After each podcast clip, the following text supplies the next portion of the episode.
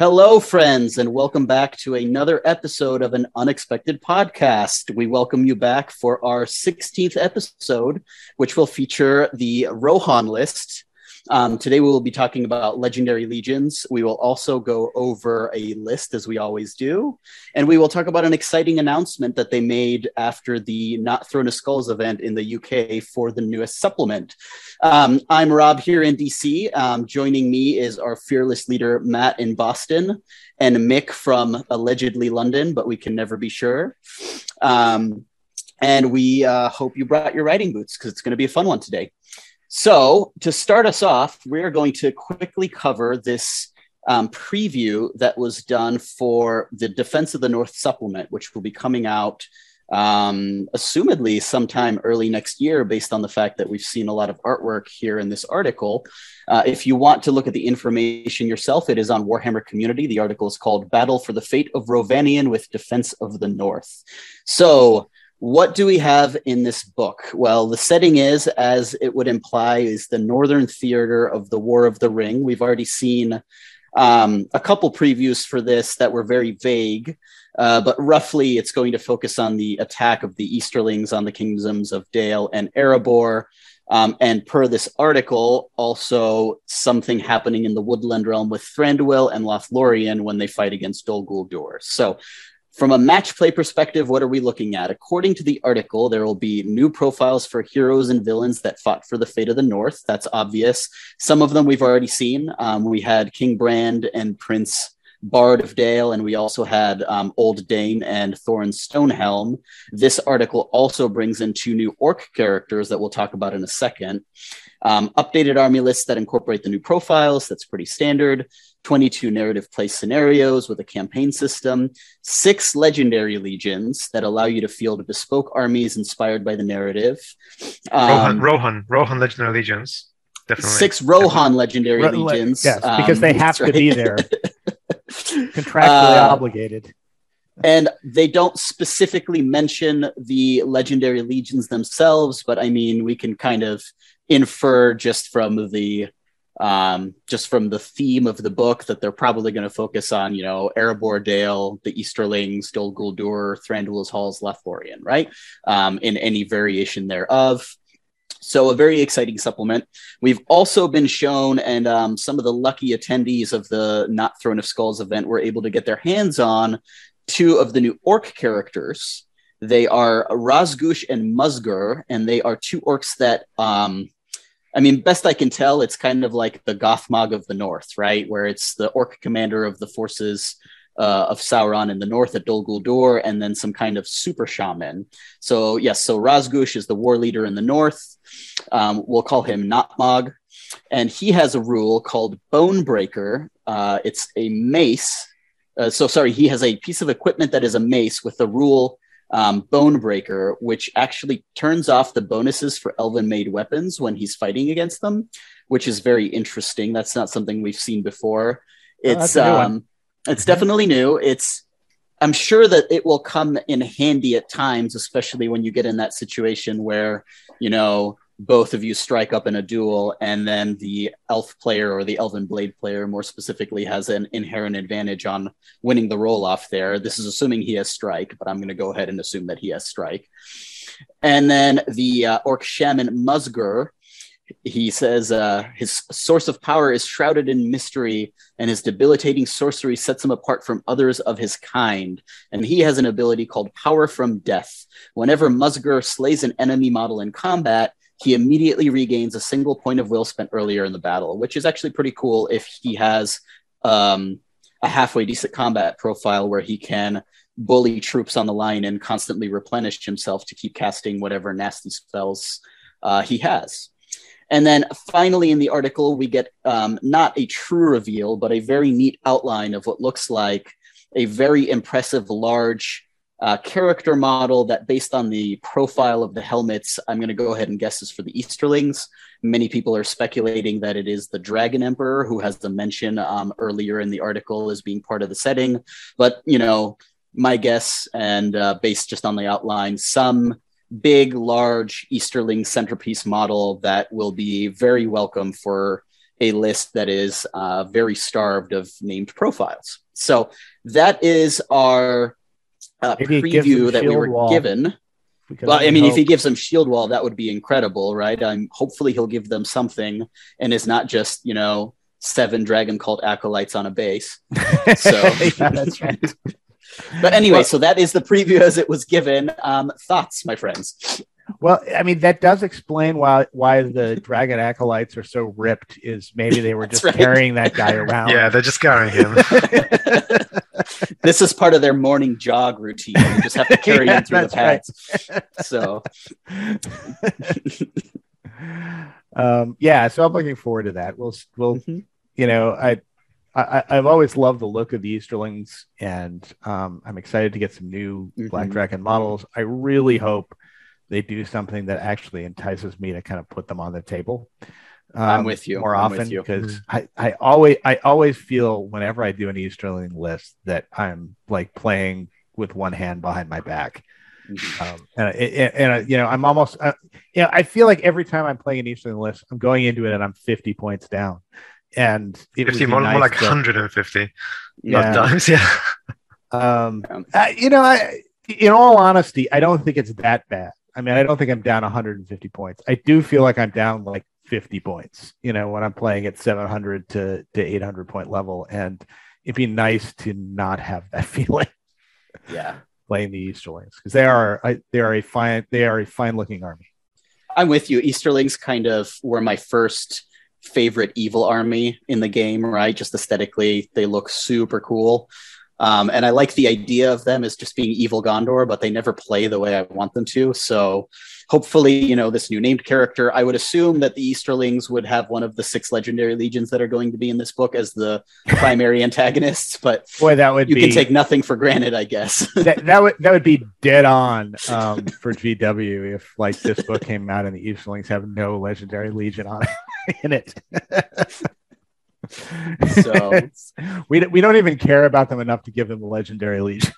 right. Well, I guess exactly. I guess I guess if the entire book is about them, then then you can give legendary legions to, to to some other factions because because they're already getting a book. Yeah, that's right. Yeah, that's right. exactly. Well, either that or it's going to be a legendary legion that is like the new character and nothing but dragon cult acolytes. Yeah. So it's fun but useless, right? Yeah but hopefully it is a, a proper um, legendary legion that you know maybe gives them shield wall like you mentioned matt or mm-hmm. something like right. that so. yeah exactly so. i'm actually really looking forward to that that, that whole shaman guy because um, normally you always have wizards standing at the back and just chilling and always always in safety and it's it's it's cool to see a caster who's going to be more more combat prone uh, hopefully because mm-hmm. um yeah, playing playing something like Gandalf the White is always more exciting than than just than just keeping a caster at the back because you you tend to send him in and more stuff happens. Or like pl- playing playing the Witch King with the crown, you always want to send him in at the same time as casting. It just yes. it just it, it, just it just leads to more interesting games. Mm-hmm. Well, I mean, part of what makes playing Gandalf the White so exciting is the fact that if you're playing Gandalf the White, the other guy has like 15 more models than you do. Yeah, so, that also makes it exciting. Not if they're playing Easterlings. That's true, yeah. unless you're playing Easterlings. then they have the same number of models and, and, you, you probably outnumber them and they don't have anything special yeah, exactly.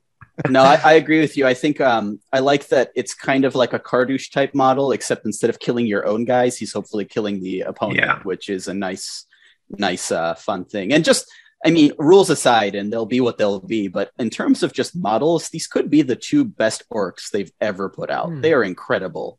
They are just yeah, wonderful nice sculpts. so I, I do like that comparison to Kardush though, where like um, you know Kardush kills his own models to power himself up with will, and this guy kills enemy models to power himself up with will. And like Kardush looks over, and goes, goes, "Why didn't I think of that?" Yes. Maybe we should call him Kardush the Easterling. Yeah. you know, looking back on it, this approach makes so much more sense. I went to the wrong university in Mordor. Yeah, that's right.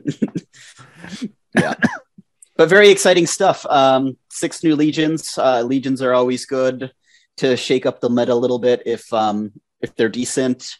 Uh, I'll be excited to see what you know they get for Erebor in the Third Age. Maybe something built around the old Dain profile because you know it needs a little bit of help to be uh, a competitive, viable kind of choice over Young Dain and just Erebor reclaimed in that era. So, very exciting book. Uh, and by the by the kind of you know summary of the table of contents, so to speak, it looks like it's going to be a pretty thick one. So hopefully mm-hmm. there'll be a lot of new um, profiles that haven't been previewed as well.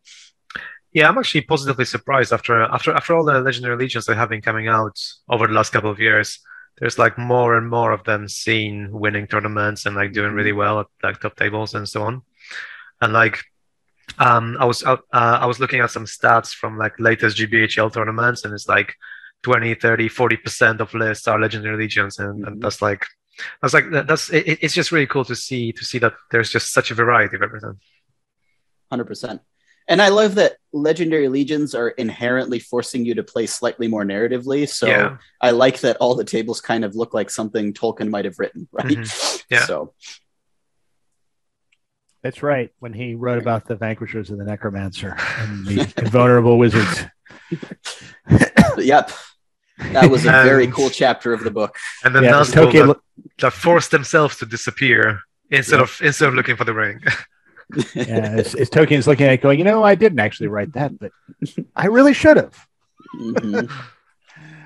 Would right. have been a good idea. Anyway, so that is the new book coming out. Um, we have cover art for the book in the article, so that should suggest that it's fairly soon. So hopefully, it's something we'll be talking about in the next uh, uh, month or a couple months uh, after the holidays, and we will certainly cover a nice comprehensive review of that in its entirety when it's out on this podcast. And with that, Matt, would you like to lead us into the list for the day? Uh, all right. So this is a list from Timmy T9204, which is one of the lesser known Terminator models. Um, and it is a Khazad-dûm list, and it is a Khazad-dûm Lothlorien Yellow Alliance. And uh, in his you put it on the screen? Oh, could I put it on the screen? Yes, yeah. I could. Gee, it's on my screen. Why can't you all see it? All right. Let me just hack into your computer real quick. Yeah. Just a moment. All right. Now we can see it. Okay. Or at least cool. now you can see it. I could see it the whole time. Uh, okay, so Warband one, we have uh, Durin and 18 Hearthguard. Solid choice there. So these are the uh, these are the Hearthguard who are um, uh, they're basically the uh, they're their strength uh, their strength for Burly. Is that right? Is that how uh, this works yep, out? Yep. I'm just double checking, but I'm pretty sure that's correct. Yeah. That is that yeah. is correct. Yes. All right. So these are our defense seven, uh, uh, strength four uh, Burly guys, and they go choppy choppy. Um, and with uh, the next warband is a dwarf king. So this is a fight six, uh, two might model that can call a march and with him are two Vault Warden teams. So they bring the uh, the the the two uh, dwarves with the guy with the big giant shield in front and two giant spears behind that can uh, really stop up a gap or kind of stop up a monster if they can get into him. And then the third warband is Haldir with heavy armor and elf bow. And he has with him seven Galadhrim warriors with shield and spear, four Galadhrim warriors with elf bow and spear, one Galadhrim warrior with uh, shield, spear, and banner, and one Wood Elf, uh, Wood Elf warrior with elf bow and Wood Elf spear, and two guards of the Galadhrim court. So in the end, it comes out to 800 points, 40 models, six bows, eight might. And he writes uh, Hearthguard are the most lethal warriors available to Khazad-dûm. Not horribly costed for their stat line, so he wanted to max them out. Um, then the uh, the elves um, obviously stand behind them to give them a second die and fight five. Uh, allow them to win more fights. Certainly, we'll do that. Uh, and uh, you know they get all their bonuses from having the the two handed axe. So they get the plus one to wound and the piercing strike. Um, and uh, then we've got, uh, he says he chose Haldir, Haldir as the allied hero. He thinks he's the cheapest way from the elf factions to get in a bunch of elf spears. And I think he's right about that. I'm not sure there's any better way. That's correct. Yeah. Haldir to get uh, into this. And he wanted the Dwarf King over the captain for the fight six, which I think is also the right call. Mm-hmm. Um, and you know he was thinking about the King's Champion, but he said a source of march would uh, be necessary for the dwarves, and I think that is probably right. Mm-hmm. Uh, so you know he's got he's ticked off a lot of the boxes here. He's got good head to head fighters, probably amongst the best head to head fighters in the Hearthguard. Hearthguard.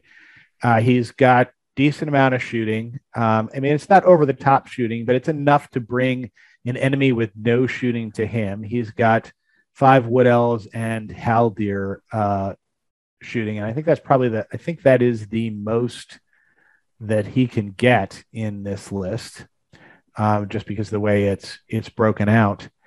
Uh, and he's and one of them is a wood elf warrior who's a nice ad who can just go and you know he's got his elven cloak. He can go and run and stand behind one of the backfield objectives and and plink from there. That's a good thought. He's got a couple of guards of the Galadhrim court in there um, to give some extra fight six where he doesn't have it, and he's got three fight six heroes uh, to begin with. So this has a decent amount of fight six that he can uh, put in there. I mean, I have to say I'm this may be the first time where I'm going to say I'm not sure what changes I would make to this. I can't think of any. I think it's a good list. Anybody else? All right, so I think I think it's a really solid list. This reminds me mm-hmm. very much of the good old days when before Legions of Middle Earth, before the current rules, like basically five editions ago, where we would stack up uh Guard, then put high elves behind them, and then fill up the rest of the army with like some cheapos like like hobbits or whatever and then and just have as many models as possible just to mm-hmm. just to maximize your bow, bows so i think um, from the from the perspective of just uh, attacking this head on i think is really solid and really scary. Um, in terms of changes uh, so okay so hard, Hearthguard themselves they're 13 points a piece so that is quite expensive. Um, but the, the, the, numbers are, are quite healthy. Uh, however, um, there is another way of getting elves into into this list, uh, which may potentially be better if you're willing to either maybe uh, sw- swap swap a few, few hard, hard guards for Khazad guards, and if you're maybe willing to drop a couple of models. Um, in that Thranduil's halls also offer Legolas, with um, a similar combination of um, warriors from from that list. So um, I don't I don't have the numbers exactly here, but uh, you would probably be, be, dropping like maybe two or three models in order to get Legolas, who would be who is actually significantly better than Haldir at doing various things like sniping of horses, um, hitting various ringwraiths or Suladans or uh, banners and like things which Otherwise, this list doesn't really have any way of dealing with. Like, for example, if I want to remove my opponent's banner, then I would have to basically just head on and try to fight through their lines. And if they if they wanted to hide the banner, then there's nothing this list can really do. So um, if you really want to get the elves, then I would personally try to go with Legolas's elves instead of Haldir's elves. Um, you could even drop one Vault Warden team to to make that change or, or, or something along these lines. Um, but in, but uh, but other than that, I don't think there's there's anything heavy that can be changed. To be to be fair, like there's three fight six heroes. Um, Durin is obviously solid. Dwarf King is solid. Haldir's fine. Um, yeah, I like it. I think I, I think overall it's it's very solid as long as you get to deploy correctly. If you get split all over the place, then in a in a in a maelstrom scenario, if you roll badly, then it's Durin with some slow moving hard guard on, on his own, and then Haldir gets wrecked um, by whatever surrounds him. And the Dwarf King with two Warden teams also probably doesn't doesn't get to fight very long if he goes in the wrong place. Yeah. So that, that would be Although, my own I mean, worry.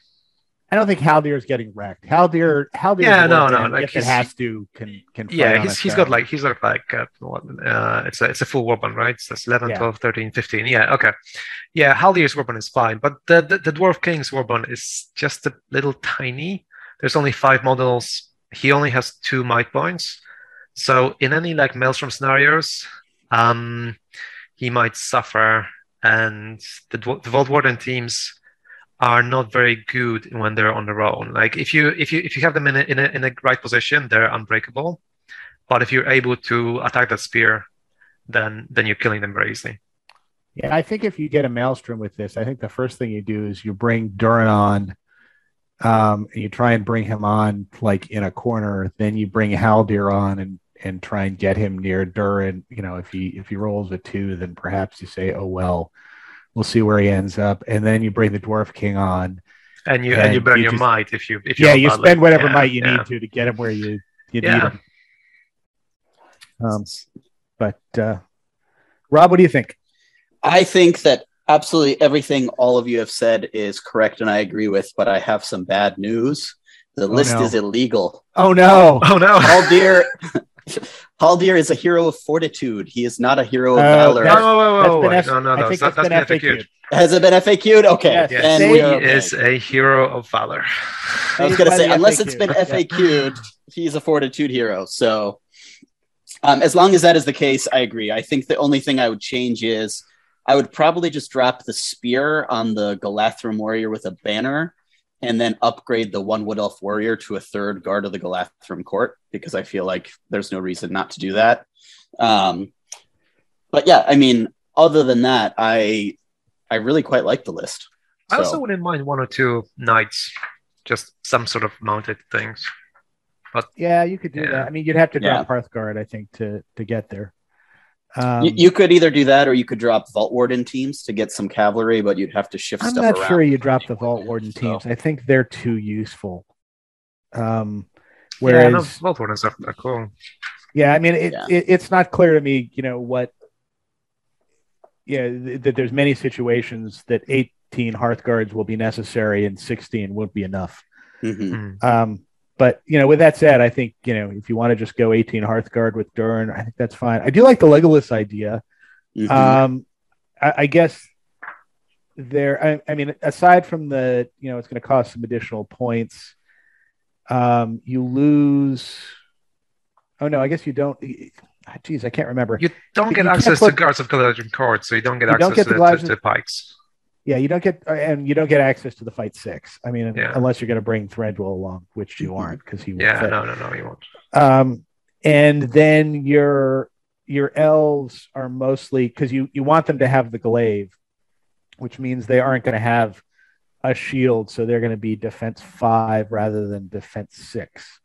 Sure. Um, so there are some trade-offs there, but you know you do get Legolas instead of Haldir, and mm-hmm. that's preferable. That yeah. is an upgrade. But you know, I think I'd be happy to play it. Frankly, either way, I think both. I mean, I think this is fine, but like Legolas is just such a massive thing in this game. So yeah, Le- Legolas does kind of add a, an additional aspect that is otherwise going to be missing from this list. Yeah. So um, the um the other other thought is if you wanted to get a little bit little bit spicy with it is um, you'd lose the march unfortunately but you could also drop the king and his vault warden teams and put in like Gwaihir for almost the same amount of points. So then you could have a big flying beastie in addition to Durin and Haldir and this really killy uh, line. Ooh, that would but, be um, interesting. But um, you'd have to find, I think, maybe like 20, 25 points to do that, which is certainly possible to do. But um, but that might be kind of interesting. Um, is to have is to have Gwaihir in here. It gets you more might. It loses you March, but it's another hmm. third very like killy hero, right? And it gets you the mobility that you lack. So, and it gets you a bird. It gets you a bird. You could also possibly change the Dwarf King and to, to Vault Warden things for Tauriel if you were taking Legolas already. Mm-hmm. Uh, that, you could. I boy the, the the Dwarf King and the Vault Warden teams are just the Dwarf King in particular. They're, solid, yeah. Well, yeah, it's I'm such I'm at hundred percent certain that Tauriel is not a hero of valor, so you couldn't take. Tauriel. No, no. I mean, I mean, if you, if you, if you, if you were already oh, if you Legolas, took a Legolas, got it. Yeah, yeah, yeah. yeah. Yep. So, yeah. yeah. I think it's solid overall. Yeah, I really like may, it. Maybe some cosmetic changes, really. Yeah. I, I um, would be happy to put that on a table, and I think um, it would be really, really fun and really good. So The only thing I'm puzzled about is whether the the T nine thousand 204 model was the liquid metal one or not. I can never keep them straight. Oh well. Mm. hmm And that is a Terminator reference for those who didn't get it. Yeah. For those who are much younger than us. Oh, Right. I'm pretty sure it was T1000. Was it a? Yeah. We'll have to look that up and get back. Yeah, I'm I'm 150% sure it was T1000. Anyway, yep. How is Wolfie doing? Your parents are dead. I'll be back. All right. So good job, Timmy. Good to hear from you. Let us know how it goes. Yep. All right. Cool. So we're moving on to the subject of the episode, which is the Legendary Legions of Rohan, which we've counted 6 Is that right? Uh, no, I think there are 16. there are no there's six. There's six. Okay. Yeah, I think that's I think that's unless there's a second one hiding in uh, Gondor at War somewhere. I, I haven't uh, I haven't looked at um, Quest of the Ring Bearer, which I assume has none in there, but I don't believe there are. I mean, the Men Well, of the I- West Legendary Legion Yeah. contains Rohan, but I don't. I Uh, think we can ignore that. Uh, yeah, I was, I was, I was going to, I, I was just Such going to a say that I think legion. technically, but yeah, I, I think the less said about the Men of the West Legendary Legion, the better. So I, I feel like that. we could do an entire episode on what's wrong with Men of the West, so I don't think it's worth mentioning. So Yeah. We could do an episode on what's been with, wrong with Men of the Re- West. It's kind of unclear who would listen to it, but we could Mhm. do it.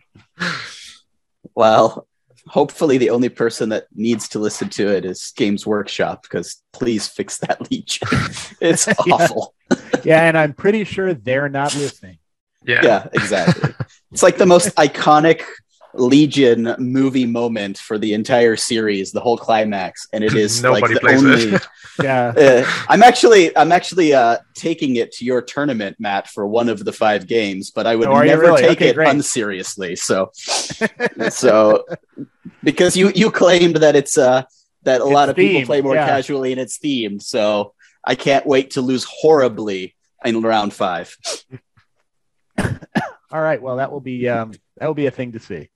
And then I'll never take it again. Yes. Um, you know, some some people may call it going down in flames. You will call it going down in a blaze of glory. Well, hopefully, I uh, I actually just suck it up the whole time, so I don't win my first four games, and then end up against this like monstrous army with men of the West, right? At a Well, thousand points. Well, remember, it's not um, it's not Swiss paired. Okay, good. No. So Yeah. should be okay. Yeah. All right. So, uh, so Mick, um, do you want to take us through Sure. the the first and foremost of the uh, Rohan Legendary Legions? So it's from Gondor War book, and it's called The Riders of Theoden.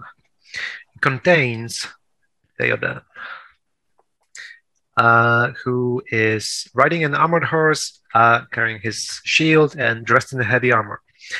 Then we have uh, Eomer with armored horse and shield, who can also have a throwing spear. Then we have Dernhelm, Deorwine, uh, Gamling, uh, who can bring his uh, Royal Son of Rohan, Elfhelm, and additionally we have Captains of Rohan on horses, Riders of Rohan, and Rohan Royal Guard. Basically, all of the models in this legion are mounted. Um, the rules for it include um, Riders of, of Theoden must always include King Theoden, who is, surprise, surprise, the army's leader. And Dernhelm may be deployed as part of Elfhelm's warband if you wish so. If you do this, Dernhelm will count as an independent hero. Uh, the special rules are Ride for Ruin and the World's Ending. So friendly Rohan cavalry models gain plus one strength on a turn in which they charge, which is the standard um, bonus for Rohan anyway. And then we have the second special rule, uh, Death. Oh, I, you know, I was wondering. I was wondering if you're going to pronounce it correctly, and you did. Death. Death. Death. Death. I'm sorry. What what was the rule again? Right now. But, but what was the rule again? Once per game. da, da, da, at the start of any fight phase. So long as he is alive and on the battlefield. Theoden can declare that he is using this ability. Every friendly Rohan hero within 12 inches may declare either a heroic combat or a heroic strike without expending might points to do so. So essentially, um, what this is, is if you are playing Rohan and you are not bringing allies, then you are probably playing the Riders of Rohan Legendary Legion. Um, because all it does really is give you this additional really cool uh, death special rule, um, which can be really, really good if you have multiple heroes in combat or if you're about to get them into combat. Other than that, it's basically just sort of the well, this is this is basically Rohan at its finest, charging in and destroying everything on their way. Um, yeah. What what do you guys think? So yeah. the first thing I think is that it would be really great if you know we had some some editing back up to this podcast, so we could have actually overlaid the music instead of having you sing it as you read the rule. That would have been great. Not gonna happen. Keep talking, yeah, Matt. Just, yeah, I was just thinking I would listen to an entire episode of you singing, Mick. So true. Um, but you know, un- unfortunately, one of the, the, the price of putting this podcast out once a week or so is that we don't edit this. So uh, yeah, you you just get the raw material, and the raw material includes Mick singing. So sorry, guys. Um, so yeah, I mean this is this is the legendary legion that you see probably like 80% of the time when you see. Rohan on the table.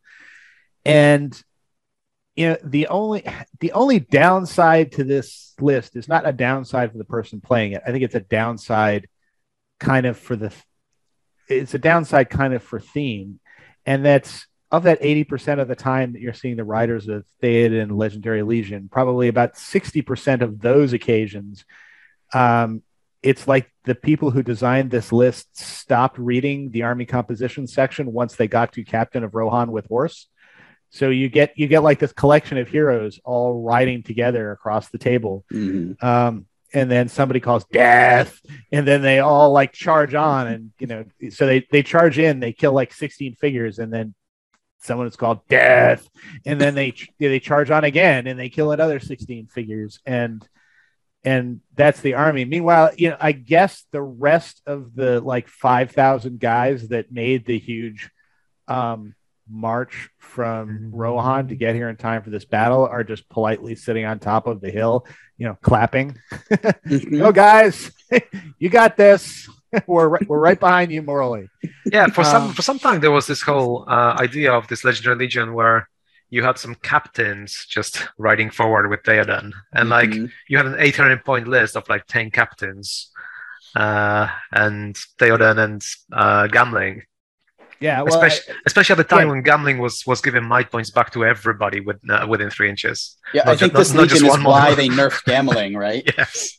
Yeah, so. exactly. Um, yeah, well, yeah, back before the Gamling nerf, um, that was definitely the way to mm-hmm. run this legion because you you know Gamling would suddenly be like generating eight might points a turn. It's ridiculous to fuel this army forward. yeah, you were first, first getting the, the, the, the free hero combat for, uh, the first time, and then afterwards you were just getting all the free might. Yeah, and, and, and exactly, yeah. and you know it, it, it was kind of fun to play because it took all the agonizing out of the decisions about when to spend might or not because there was only one answer and that was spend the might all the time. Yeah, that's right. Oh, always spend, spend, the might. I need to spend two might to kill this one more warrior. Sure. you know, mm-hmm. Oh, I, I, could I could pass this. Uh, you know, I've rolled a one on my jump test. Ah, point of might. Yeah. um, you started giving your opponent might just to be like, you could use this right now. Here you go. Yeah, exactly. So. but also, it was it was a case where like you had a captain of Rohan who's already strength four. Give him an axe. He's strength 5 mm-hmm. Um, then he charges in uh, gets this, the, the, the bonus plus one strength on charge. He's strength six, causes a heroic combat, and then and then burns off all the might anyway. And mm-hmm. and, and if he's close, and if he's within twelve inches of Theoden, then he's fight five too, right? Yes, yes. so yeah, that, that was the that was the Theoden and all captain.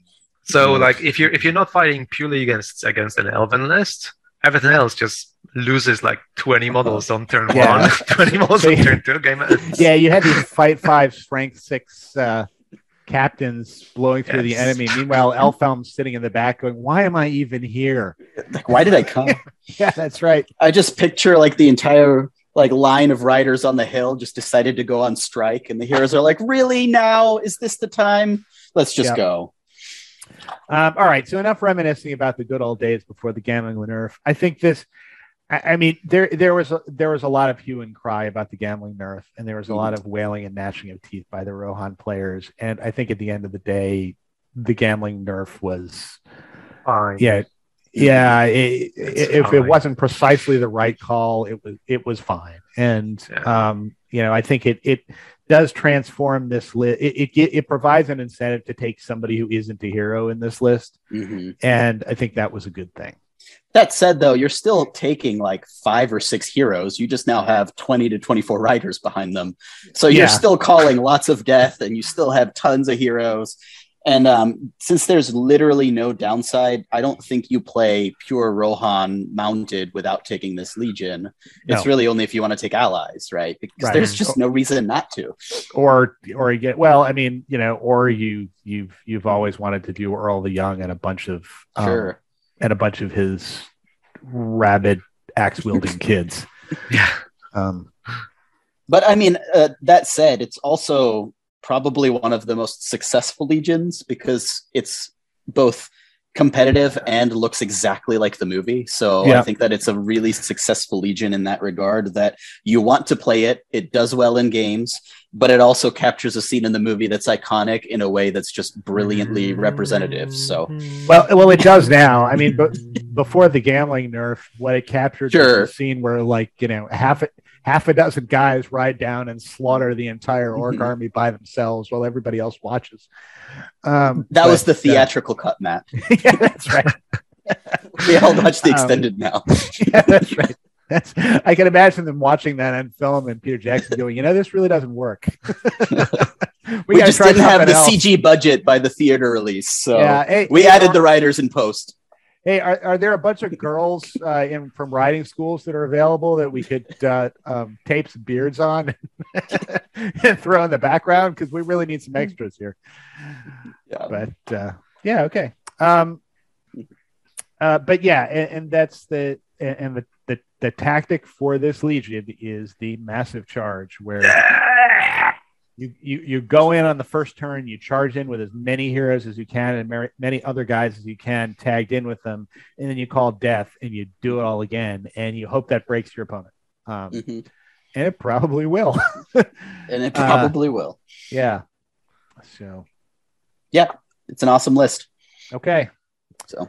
Uh, here, uh, I'm going to. I here. Here's what we'll do. We need to switch books now.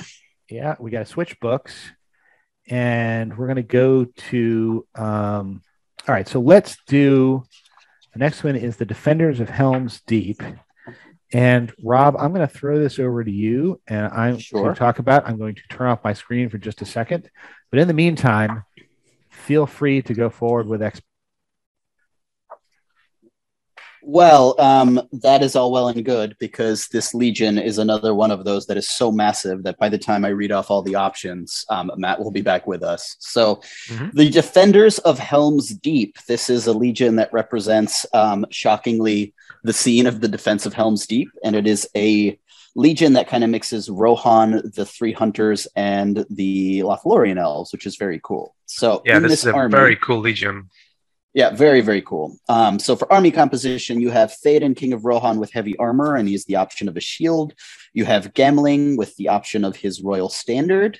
Um, Aldor, the Rohan archer, and Haleth, son of Hama, the two plucky civilians that are taken from the caves to fight on the walls.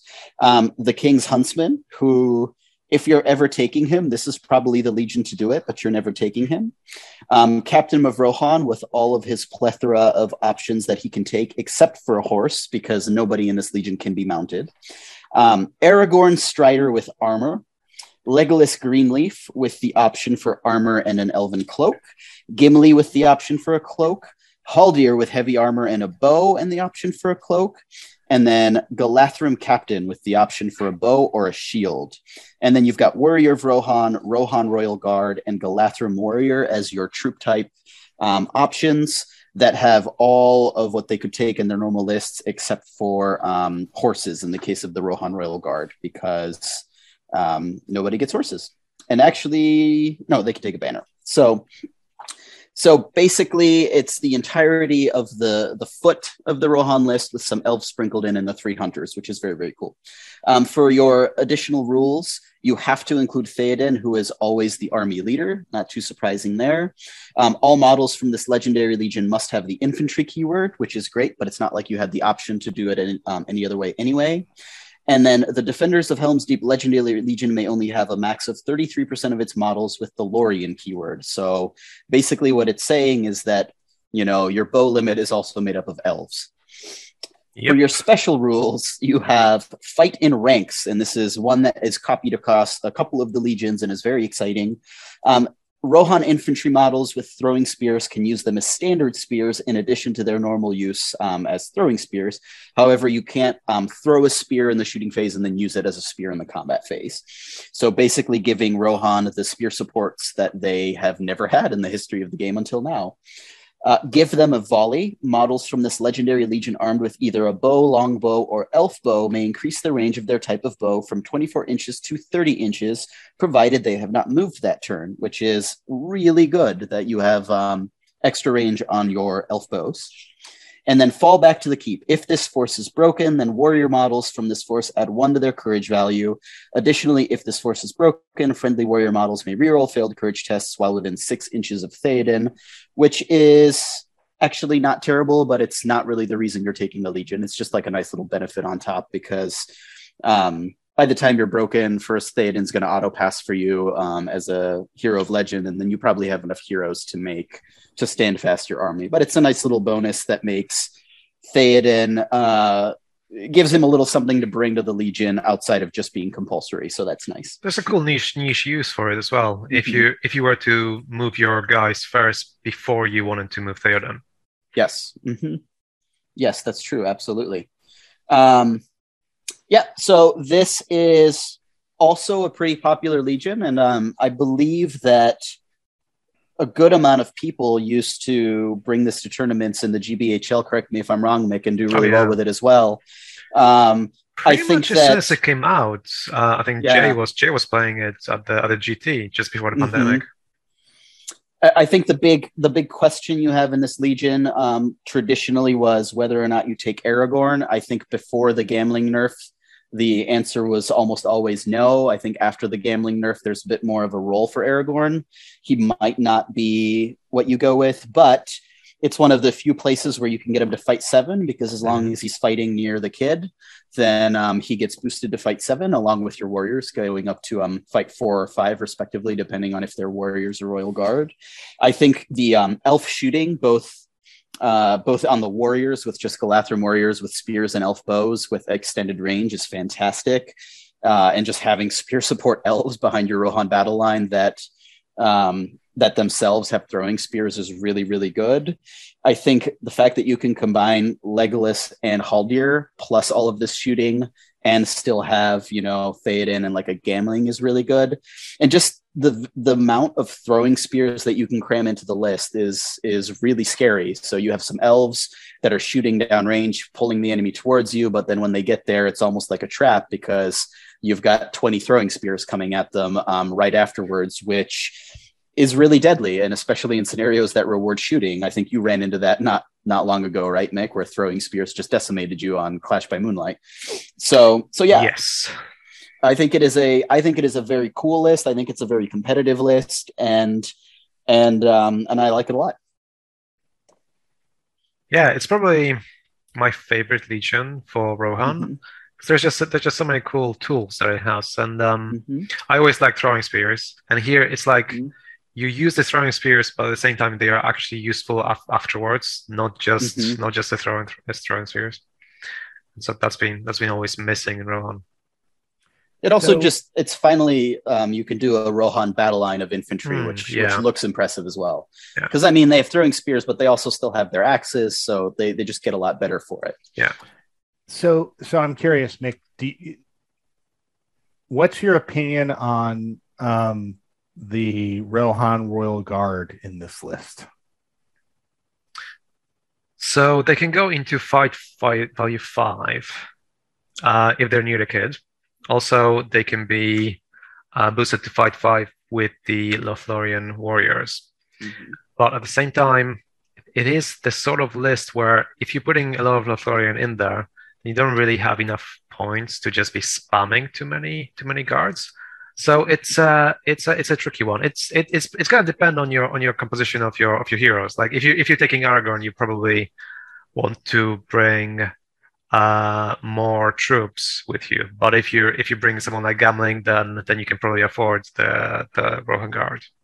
Mm-hmm. Yeah, I mean, I've always so I've seen people who like kind of max out the the Royal Guard on this, and they give them throw, throwing spears.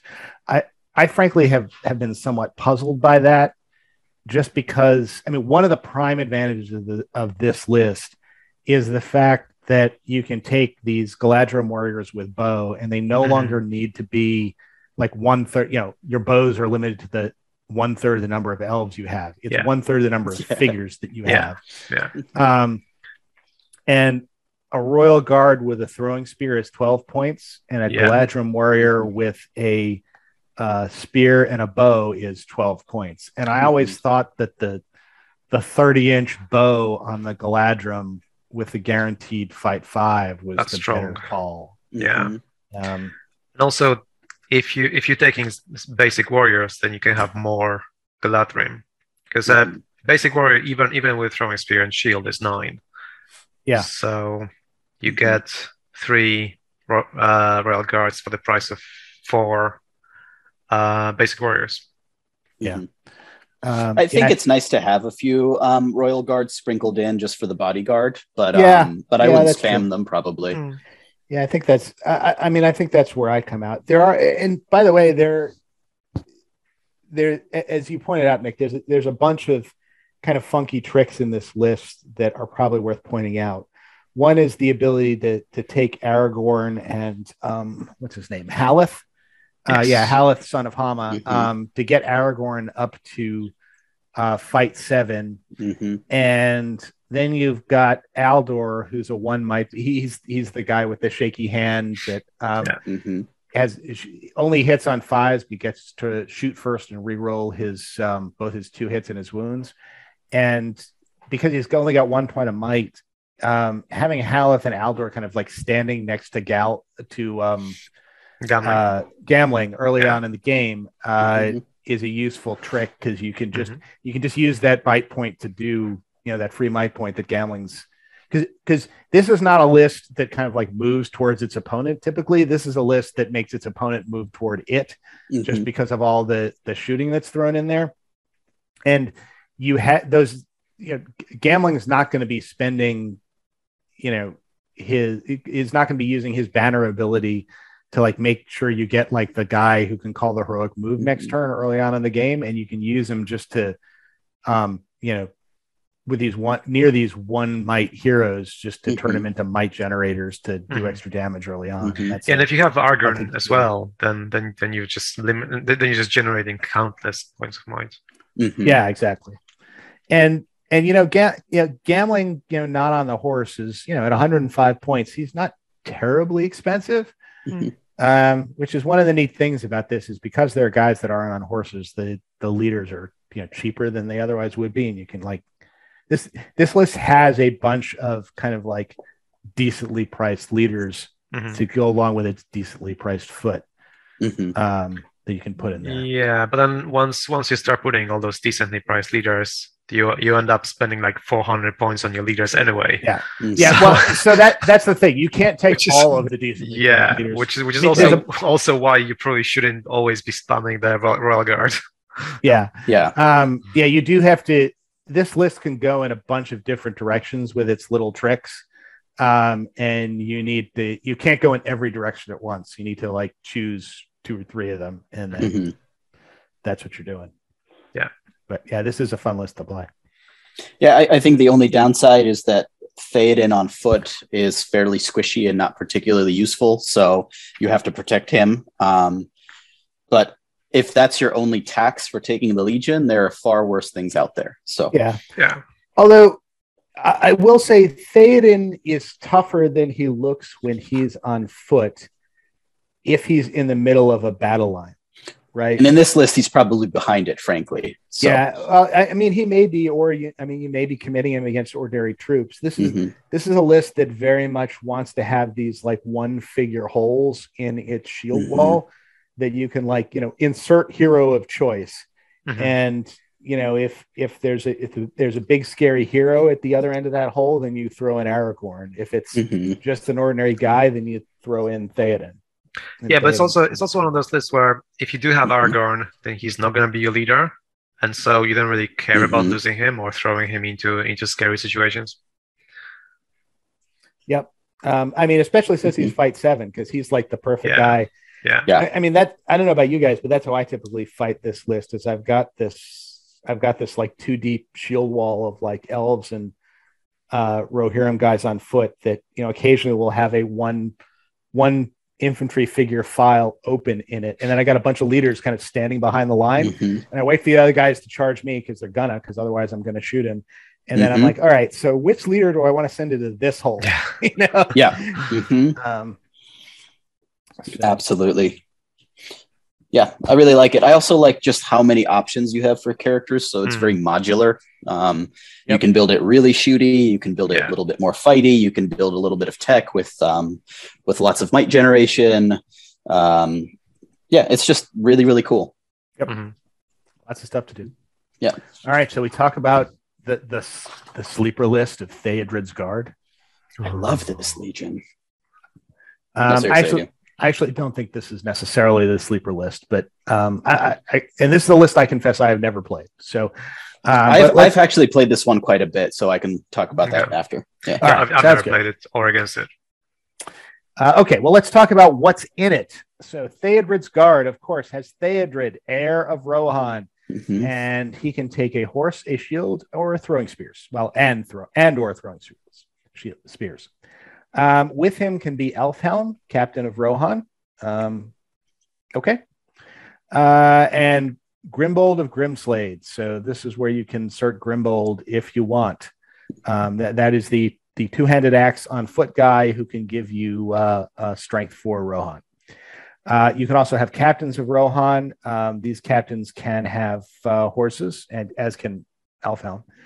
Uh, and you have your warrior options are warriors of Rohan, riders of Rohan, Ro- Rohan Royal Guard, who can take horses if you like, and Rohan Outriders. So this is, I think, the first appearance of Rohan Outriders in a legendary legion. And additional rules. Uh, true to its name, Theoden's guard force must always include Theodred. That's hardly a surprise, and he must be the leader, uh, which can be a bit complicating given that he has a tendency to ride forth and die. Special rules um, uh, protect the prince. All models in this force gain the Sworn Protector Theodred rule. So that means uh, basically everybody in this list is immune to uh, courage tests unless and until Theodred dies. That's my I right? That's what. yeah. Yeah, it's it. Well, it's it. But sworn protector is, I think, bodyguard, except it's on a. s- It chooses the figure for you instead of you Yeah. getting to choose.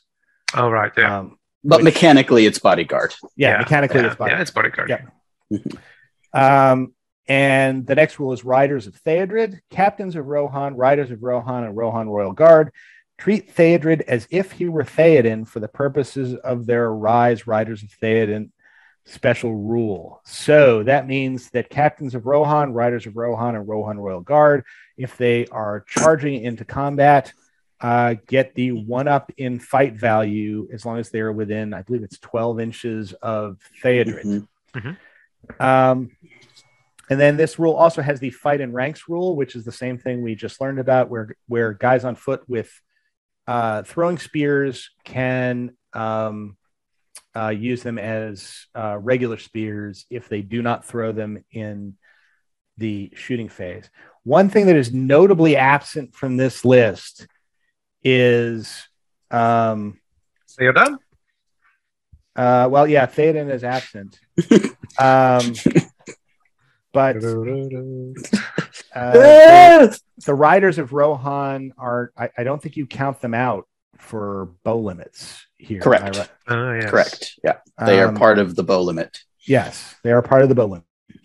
Um, so you can't, this is not a list where you can go like all riders of Rohan with this. You could go you know, like two thirds mounted royal guard if you wanted to, and one third riders of Rohan. Um, but uh, the riders of Rohan, you know, somebody noticed that they had bows, and you know, the the bow collectors came by and said, "Nope, too many." um, so I think generally you're going to be doing kind of a mixed foot and uh, mounted list with this. Um, and I mean, again, ha- having having never played with or against this, for me at least, the things that jump off the page at me are the protect the prince rule. So this is a um, we we are the fearless Rohan army until Theodred dies. The other thing that jumps off the page is that this is one of those lists that revolves around a certain figure. That figure is mm-hmm. Theodred, and Theodred, as we discussed in the prior episode, has a tendency to go herring off on his own if left unsupervised and getting himself killed. And I, and I think when that happens, um, the rest of the list uh, collapses. So mm-hmm. anyway, Rob, you said you you have you have played this and played against it. So yes, so um, I I have never um, played it at an event yet. I've only played it, you know, casually at home. Well, not casually, but competitively at home. Um, and I haven't taken it to an event specifically because the world shut down shortly after this book dropped, right? So I plan to try to take it to more um, events, but having just played the list, it might be my favorite one because it is the only legendary legion for Rohan that lets you actually play kind of a mixed combined arms army where both the infantry and the cavalry are both necessary and effective, and it's got a lot of flexibility. Um, it also doesn't hurt that I really loved the very lore behind it in the books with the Fords of Isen and all of that. But um, I, I think you you are absolutely right that one of the big things that jump out is the army-wide bodyguard, and it's it's kind of hard to understate how useful never taking courage test is. Now, yes, Theodred himself is pretty squishy if you commit him into kind of bad combats or he gets singled out, or I mean, the biggest the biggest fear is always magic, right? So, like, especially flying magic or something that can kill him without him being able to have a lot of agency in the situation.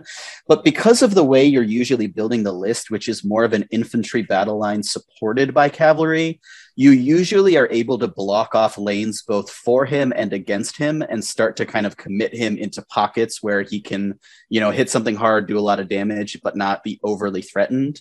Now, obviously, you know, fog of war and you know battle plans fall apart as soon as the uh, lines are joined kind of thing. So you know if you misplay that can obviously backfire on you. But um, i i've always played it with uh, more or less a huge infantry line all with throwing spears and majority of them are helmingas and then about two-thirds helmingas a third royal guard and then a contingent of like two outriders on horses and then somewhere between like five and six on foot with bows and then all four heroes right? So theodred grimbold um, elfhelm and a captain. The the cavalry are not riders of rohan they're always royal guard uh, throwing spears where you can take them and they kind of they kind of go around and follow theodred around and they're his little like escort that also happen to be fight five on the charge which is wonderful. Um, but when you have an entire battle line that is uh, fearless, has throwing spears, and has strength five when the when the lines clash, yes, they don't have the highest defense, but that is actually remarkably killy, and especially if you've got the fight for royal guard behind them that you can throw into fights where they need the higher fight. Um, I've played this against the um, Dunlending Legendary Legion that should wipe the floor with it and won, um, just because you know the list is frustratingly killy, and with all of the throwing spears there, you only need a few outriders to kind of throw a few arrows down range and pull the enemy towards you a little bit, and then they're in range of all your throwing spears. Um, and because all of your troops are Helmingas, and yes, you can say why not make them regular um, Rohirrim, but it comes down to math. If you took away the 24 or so Helmingas that you take and turn them into warriors of Rohan, you get like three extra guys, which is usually not worth losing strength four, strength five across your army and yeah, and it's just it's a it's a very flexible list where you have a battle line that can go toe to toe with other battle lines and actually kill stuff. So it's not just your heroes killing things. And then you've got Elfhelm, who's a great kind of utility tool who can't fight other heroes, but with his um, throwing spear, he can go in and he can kind of muck up other people's horses or you know be kind of a bit of a flexible player. Grimbold usually is at the back calling heroic moves, but he also makes a really good bodyguard for like Theodred or the other heroes because if he can be in a fight where the other hero can win the fight, he's really good at killing stuff, right? So he's just kind of a force multiplier. And then the captain who can charge in at the fight five and still has the axe is just the is another um, good utility character. And he also brings March if you needed to bring your battle line up. So I, am not necessarily willing to say that compared to Riders of Theoden or the Defenders of Helm's Deep, it is you know the most competitive Rohan Legion, but I think it's actually a lot better than a lot of people give it credit. And it's also really fun to play because it's a very different style of Rohan than just I'm all cavalry or I'm all infantry. Um, so yeah, I plan to bring it to an event when I can, and um, and I encourage people to give it a try. So, so I have a question. So, with the limited number of heroes that you have in it, mm-hmm. is it the case that you would only play it at lower points levels, like 500, maybe 600, and it's not really playable at like 800? I actually think it's uh it's playable at 800. It's unplayable at a thousand. So at 800, you get all four of the heroes and a pretty good amount of troops. So um, it, obviously, you start running into things that are scary, but it still has some play. I think at lower level points, it's really, really strong just because, again, fearless, good troops, kind of flexible heroes that are very cheap but effective, like Theodred. I think a couple um, couple people in the GBHL. I think Ali King has been bringing it a yeah, lot of lower points think, and being successful with it. I think I think there was a tournament so. a few months ago, or even or even the start of this year. Uh, like with uh, with the pandemic, I don't I don't know which which one it might have been, but it was like 450 points or 5 mm-hmm. Yeah, it must have been 450, and I'm pretty sure there was the Riders of Theodred that won it. I, I know so Ali um, King has been has taken it a few times, and mm-hmm. I think he just won the GBHL, right? So he had he to did, have won yeah. with it a couple times. So yeah. So I think yes, I think at lower points it's good. I think at lower points it competes with Helm's Legion, which we haven't covered, but is mm-hmm. obviously mm-hmm. extraordinarily strong. I think um I think at like 700 you can still get all the heroes and a good amount of troops, and that's a kind of a good niche for it. But I've played it at 800, and yes, there are probably lists that will really make it suffer at that points level, but it also has a lot more play um, just like the army wide bodyguard alone is so strong, right? Because yeah. when you run into a lot of the armies that focus on terror, just knowing that you're never going to wor- have to worry about that. And then if you do break, knowing that you're not all going to run, even if that means you have to kind of start hiding Theodred somewhere where he can't get into trouble. Um, I, I, can so, imagine like Theodred, Theodred's staff going, "Look, guys, whatever we do, we just can't let him charge right? anything." Well, at some point, stand like, in front of him. You realize that Theodred is going to do more harm than good, so he voluntarily dismounts, so he can't get into trouble, but still gives the 12 inch bubble for plus one fight, right? For all of the cavalry. So, so like you can hide him behind the battle line if you don't need him to be the primary source of killing. And, and with, you know, access to fight four and strength five across your battle line, you don't always need him to be the thing to kill mm-hmm, troops, mm-hmm. right? Usually, yeah. usually heroes are there because they need to kill efficiently, but the Helmingas actually do it pretty well, especially when you can throw on your way in with a throwing spear and then still have a spear support behind you. So you're getting yeah. a lot of dice to win the fight so yeah, so I um I think it's a good Legion. I probably not the best, but um very playable, very fun, very different to playing other Rohan lists, and I like it quite a bit. So, so here, here's just a quick question regarding Theodred rather than his Legion in particular. If if he is mounted and you've you know you've got him kind of surrounded by three other mounted guys so that he can't charge, if the enemy gets somebody within six inches of him and there is a like one inch wide gap between two of those cavalry models, must he then dismount to charge? You know, I I, I don't know. I've I've never actually I've never actually played it that way or been in that situation, but that's probably worth checking because I think the answer suck. to that may be yes. I think I think the answer is yes because it says Theodred must charge an enemy more if he is able to do so, and mm-hmm. by dismounting he would be able to do so. But can you yeah. charge after you dismount? You yeah. can as long yeah, as you uh, have not more than six inches. Yeah. yeah. So technically, it's anyone within seven inches because when you dismount, you get an extra inch of movement off of it. Oh right? yeah, fair point. Yeah. So, so it might actually, actually, be even worse. But well, and, and by and that may mean that the gap may actually be able to be smaller than one inch and still have him go out because you're you're going to end up putting him next to um, the cavalry model. So uh, yes, yeah. I'm not sure if that changes the geometry. I'm sure but that changes the geometry somewhat. That said, and you're not wrong. When you play the Legion enough times and you get used to using mm-hmm. Theodred, you get a lot better about making sure that if he's pulled into fights, your opponent's only pulling him into fights he either can win or is at least not going to be a nuisance, right? Like he's fighting like Crebain. And yes, he's not contributing, but he's not dying. And by not dying, he's making your army fearless, right? And that's enough. So, yep. But I guess his royal guard bodyguard needs to go into a true flying V from now on. No gaps. yeah. Yep. Well, I mean, it it only matters if if the enemy can get somebody within six inches yeah. of it. Um, because it's not like you know he's going to go herring off ten inches through that gap, but still. Yeah. Yeah, I say um if this legion did not have the fight in ranks rule, I'd say it was total trash. But because it can do the fight in ranks, um, and it's the only place where you can do that for Helmingas, I think it's actually quite good, and I encourage people to give it a try. All right. So, all right. So Mick, I think. Oh, actually, no, you can't. You don't have the book here. here I, I don't have the book, you know.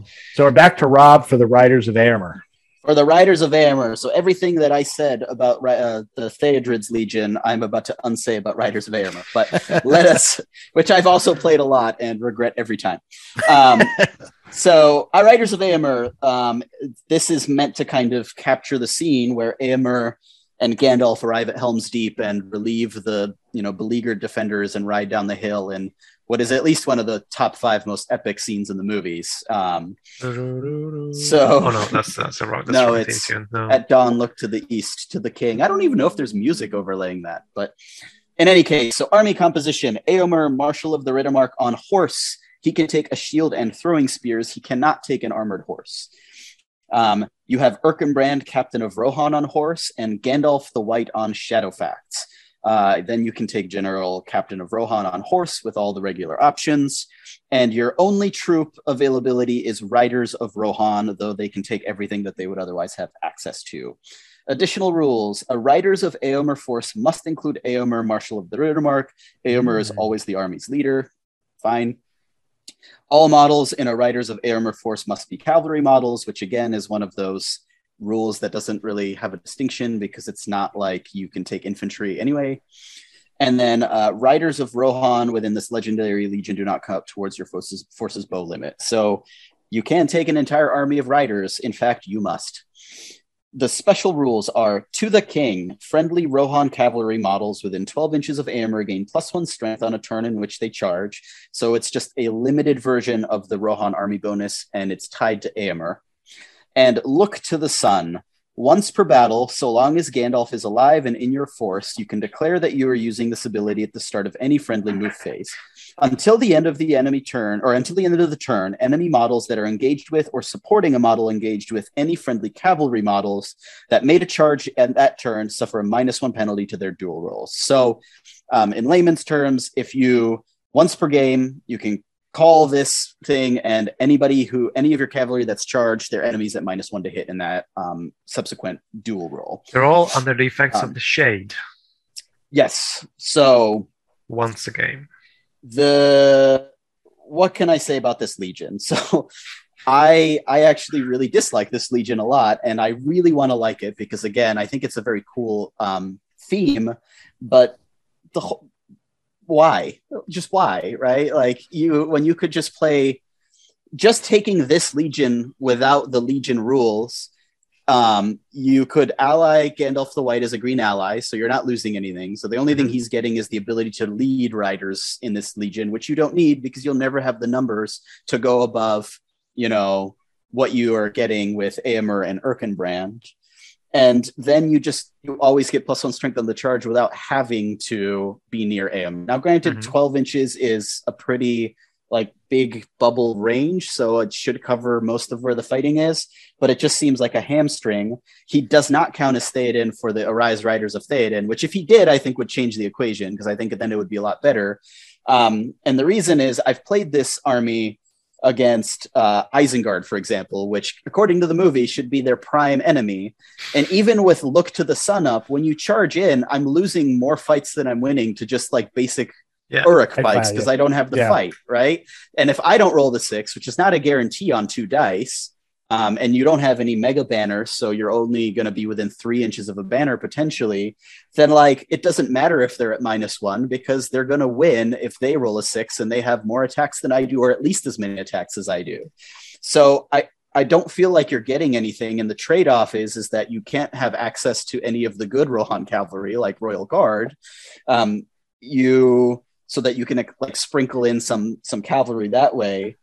And so it just it's it's just kind of like a why why play this? Why would you choose to play this right? I don't i don't love it. Um, yes it's cool that you have gandalf but the fact that you basically have to take gandalf uh, to make any use of the rules in this legion anyway um, that's really expensive after you take gandalf and Eomer, and so you're really going to be hurting for troops. You have no way to mitigate courage so you um, you probably at some point are taking Erkenbrand too for the horn and for the march and at that point you definitely don't have enough troops. So it just it, it's not one that i particularly like. I, I, love it thematically and i'll play it in casual games but in games where a reasonable opponent knows what they're doing i just feel like i'm playing rohan with you know an easterling hand behind my back kind of thing. So and maybe you feel differently. I'd love to hear your thoughts but i think this this this special rule don't you think that this is what blinding light should have been and yes, absolutely. This is what yes. Gandalf the White should have had in his rules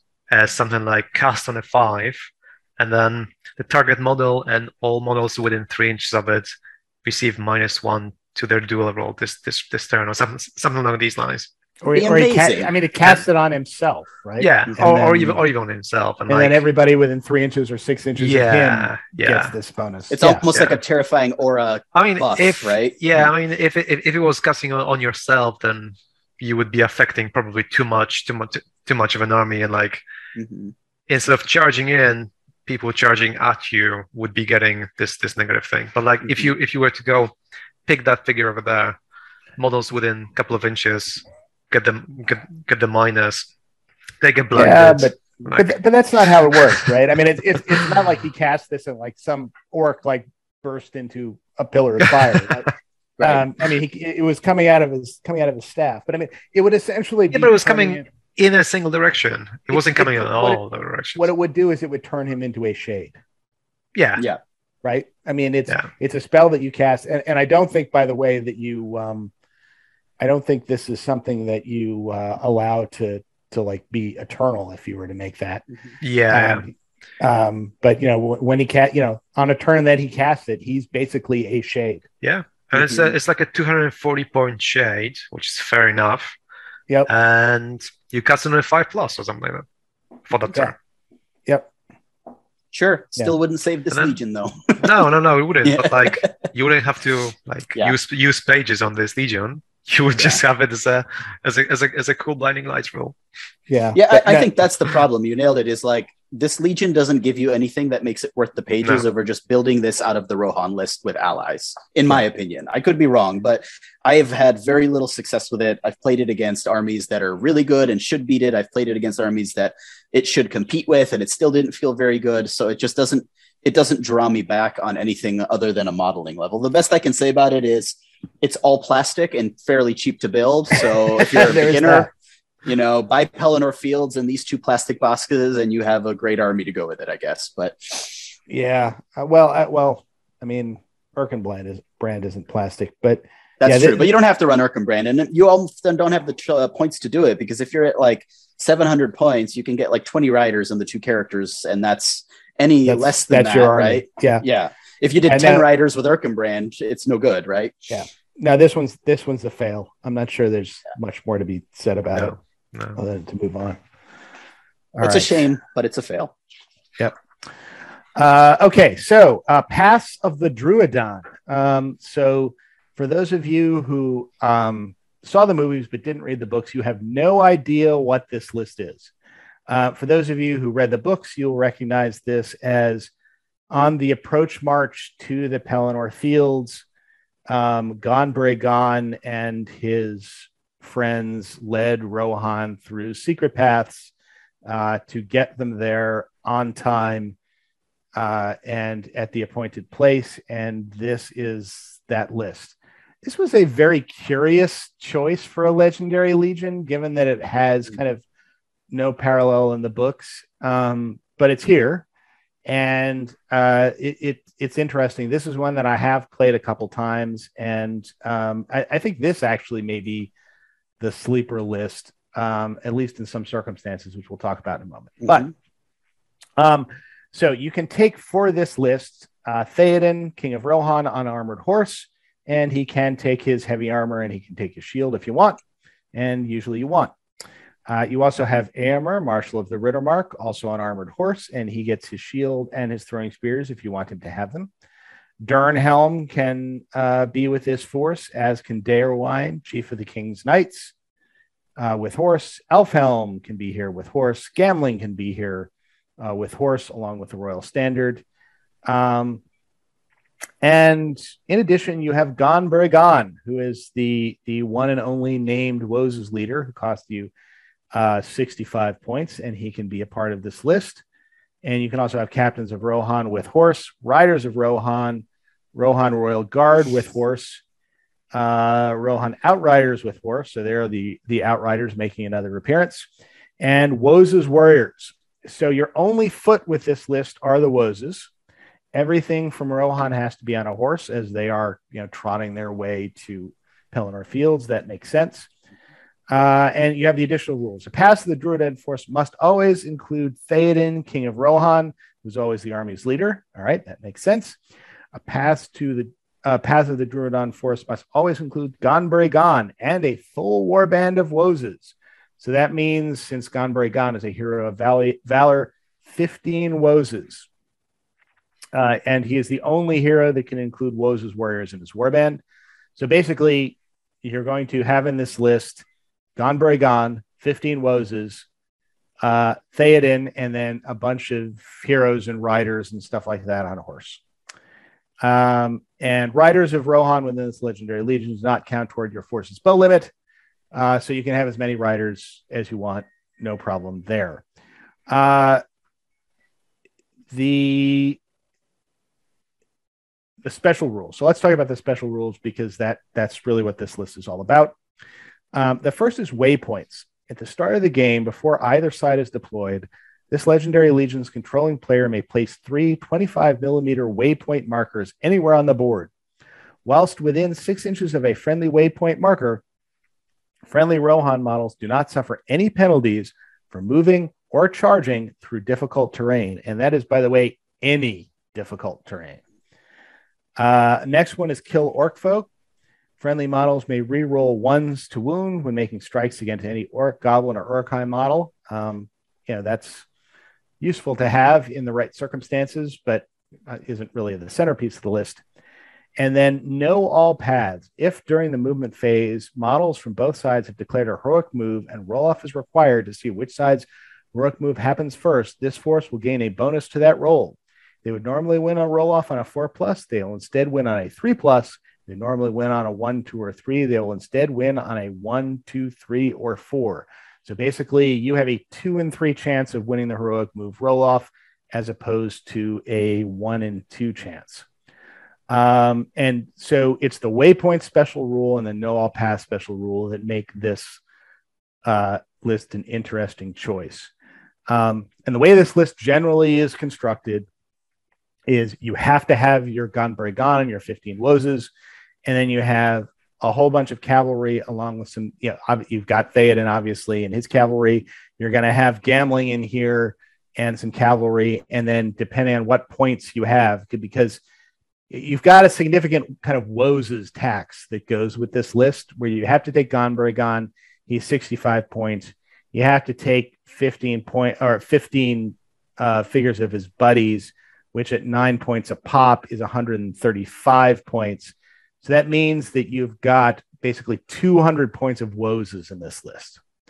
Um, so this is not a list you're going to take at small points levels because otherwise it's going to be Ghân-buri-Ghân 15 Woses, Theoden, and like you know one other guy who's with him, and that's the force going to the Pelennor Fields. Um, this is a high point army, uh, and you need to figure out something useful to do with those 200 points of Woses. Because uh, we, I don't think we've ever talked about Woses on this podcast, but um, they're they're fight three, defense three guys. Yep. Um, and I'm just gonna have to look it up. I haven't used them in a while. They used to be yeah. great at seven points apiece. Now they're nine points apiece, and so they're, this, they're, this is probably the only time you will ever play them. Yeah, it, it they used I to think, be a staple with wood elves and oh, yeah. Rohan, right? Before, yeah, or with Ents and stuff like that. Yeah. But um, yeah, so oh, they're they're kind of or behind behind fountain guards. They were yeah. great. They yeah. have they have a stalk unseen special rule, so they basically have elven cloaks, but um, these are and they they come with with poison blowpipes, um, so they have you know they can do damage at range, but these are not guys you want to have like fighting in a battle line against orcs because mm-hmm even though they have the hatred rule against the orcs, they go down pretty quickly with their mm-hmm. fight three, defense three. Um, yeah. God, they're so small. I can't even find them in the book. So this is this is a legion you want to take ah, if yes. you think there's going to be a whole bunch of terrain on the board. If there's a whole bunch of terrain on the board, um, all of a sudden your your Woses, um, especially if there's like forest, which I think the the Woses are woodland creatures, they can run right through. Yeah. Um, or they could, you know, hide. Um, and, and then the, the Woses tax is kind of less of a tax because they have a role. Um, the other thing that's useful about this is obviously the waypoints and the waypoints in conjunction with your cavalry are extremely useful um, because all of a sudden your cavalry is running right through that terrain. Your opponent is not. Mm-hmm. Uh, so if you have like a big chunk of woods somewhere on the board, you can like bring your cavalry up on one side of it, and your cavalry is suddenly in range of your opponent while your opponent is not in range of you. And that is not a good situation to be in if you are not the cavalry. Mm-hmm. Um, and so what you can do with your cavalry is you can like charge through, you know, you can charge through that terrain hit your opponent, you know, like especially if you're moving second and he ends up near you, you charge through that terrain, you hit your opponent. And if you get the heroic move off, you know, you can charge again if you want, or you can just take all your cavalry, run right back through the terrain and be perfectly safe um, from your opponent's cavalry. And you can do all sorts of funky things like that if you have the right amount of terrain where you can like send your cavalry through and like, you know, because what the enemy is going to do to try and deal with you is they're going to kind of split their army to go around the terrain. Um, yeah, and you know, it, it, even if they send like their whole army on one side of the train, you just go around the other side of the train and then charge through it. Uh, but yeah, great if you can get them to split their army and go on two sides because you can send them on one side of the train, kill that half of the army, and then zip through the train and kill the other half of the army. And that's where kind of the real advantage of this list goes, especially with the know all paths. You're probably going to win heroic move offs is this kind of hit and run like through the train you know hit your opponent kill a bunch of them and then just run away and be gone and, and yeah. be untouchable yeah mm-hmm. yeah there's the other benefit benefit of uh, any objective based scenarios you just walk wherever you want mm-hmm. and your opponent can't really catch you like uh, the, the, the main issue with cavalry especially at high points if you if you if you have a very dense board um, there's very few places for you to go through that they can block you through, and here you can just run through it. So yep. it's much harder to actually stop you going through for recon, for any sort of destroy supplies or anything like that. It's it's harder for your opponent to defend. Mm-hmm. Well, and as long as you're playing against orcs, goblins, or Uruk-hai, which is a significant portion of the field, um, you're kind of your cavalry is killier, right? And so you don't regret mm-hmm. losing the plus one strength on the charge as much as you would otherwise. So, which which makes this list even better in good versus evil uh, tournaments, as we'll as we'll as we'll find out later in this episode. yep. So stay tuned. Yes, exactly. absolutely. Well, and um, given how many um tables I've seen competitively that are very very cool and thematic and look wonderful with lots of terrain, but are a nightmare to play on, um, especially for a cavalry army. The the no all or the um, waypoints are just a godsend for that. So. Yes, they are. Um, but you are, you know, you're not going to be playing this list at low points um, mm-hmm. because the last thing you want is 200 points of Woses and you know 100 points of Theoden and uh, 100 points of troops that can actually kill something. mm-hmm. um, so, but yeah, it is it is a lot, it is a lot of fun to play with on the right board at the right points level. Mm-hmm. Well, and so, the um the the elf blade for heroic moves is a super cool ability. I like that a lot. Yeah, that's so. good. Yeah. All righty. So I think as as, as um, Mick has uh, has hinted at, instead of doing our own list for this, um, we're going to go over some other people's lists because oh, I think we have one more Legion. oh wait, we have another. Oh yes, we have another Legion. Oh my, I forgot. and I actually think we didn't. Um, I don't think we covered Helm during we, the uh, heroes because we were saving it. Yeah, yeah, that's yeah. right. All right, so go ahead, by all means. Uh, you want me to do it? Yeah, go ahead. It's your turn. All right, so I will cover Helm Hammerhand, and then you can talk about his Legion. So Helm right, Hammerhand. He is a 165 point hero of legend, isn't he ever? He has a fairly monstrous stat line. Um, fight five, shoot four, strength five, defense seven, three attacks, three wounds, courage six. He has heavy armor, a two handed sword, and the horn of the hammerhand. The horn of the hammerhand is a war horn, and on a turn in which he charges into combat, makes him cause terror. His heroic actions are resolve, strike, strength, defense, and challenge.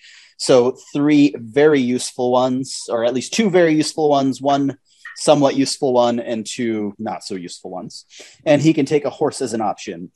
His special rules are Burly, Expert Rider, and Horse Lord, because he is still a Lord of the Rohirrim. He has the Inspiring Presence rule, which is passive. Friendly Rohan warrior models within six inches of Helm Hammerhand add a bonus of plus one to their fight value. So he is a walking Minas Tirith flag. And the Hammerhand. The Helm Hammerhand may choose to fight with his fists instead of his sword, in which case he may use the Bash special strike. Additionally, Helm Hammerhand can never count as unarmed. Um, so eat your heart out, Shatter. Uh, he may be taken as part of the Rohan army list, but if your force contains Helm Hammerhand, it may not include any other named hero models from the Rohan army list. Also, if your army includes Helm Hammerhand, then every alliance will be impossible allies, which is all completely irrelevant because you're never taking him outside of his legion where he gets even better. So he's already pretty darn good with um, with strength five and a two handed sword and burly. Um, access to a horse plus one fight for models within six inches of him and all of the right heroics plus causing terror on the charge. But in his legion, take it away, Matt. All right. So you've heard of Theodred's Guard. Now we have Helm's Guard. And as you might expect, Helm's Guard uh, allows Helm Hammerhand, who can take a horse for 10 additional points. Uh, you can have Captains of Rohan with all their bells and whistles. You can have a King's Huntsman. Don't bother. You can have Warriors of Rohan, Riders of Rohan, Rohan Royal Guard, uh, and Rohan Outriders. And not surprisingly, the additional rules it must contain Helm Hammerhand, and he is always the army leader. So the special rules defend the Súthburg. Uh, so defend the Súthburg is essentially the same as the fight in ranks rule. It, in fact, it is the same as the fight in ranks rule. It just has a different name. So the guys with throwing spears on foot can uh, use them as spears from the second rank. And then the second special rule King of Rohan. Helm Hammerhand gains the Mighty Hero special rule. So, yes, he becomes mm-hmm. Aragorn. He gets a free point of might a turn. Additionally, Helm Hammerhand may declare heroic combat each turn without spending might. James so, Yes. On top of um, being Aragorn. yes. Uh, so th- this would be if literally, who's your daddy? You two. Yeah, yeah, that's right. This is this is Elendil and Aragorn had a baby, and that baby was Helm Hammerhand. Uh, well, it's Elendil and Aragorn had a baby, and that baby was also Dwalin Helm Hammerhand. Strength yeah, five true. burly, strength five weapon. burly. Yeah, yeah, exactly. um, so this is the ultimate. All all your eggs go into one basket. Legendary Legion. That basket is Helm, um, and if the enemy has a way, it doesn't have any way to deal with him. Uh, Helm will they kind probably of assert, just lose. yeah, Yeah. will assert dominance over them.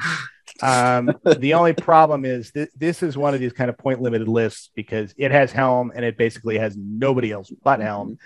Um, once you get to the higher points level, somebody will almost assuredly have some way to deal with him.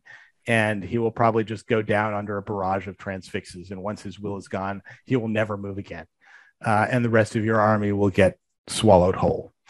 Um, but uh, you know, down at the kind of 500, 600 point um, uh, level, um, if if you're one of those people who are like, I want, I want my army to be this figure, and then a cast of characters who are just here to provide polite applause and screen off his flanks. Mhm. Then, boy, is this the list for you because it's like, yeah, I'll spend my free point of my to make a heroic move. Mhm. Oh, yeah. And then I'm going to call a free hero combat. Oh, yeah. And I, I guess it looks like I need one more point of might to win the fight. So I'll spend one of his points of might you know, and go on and do it all again. Um, oh, I rolled a one to kill you. It's a shame because I only needed a two in most cases. yeah, exactly.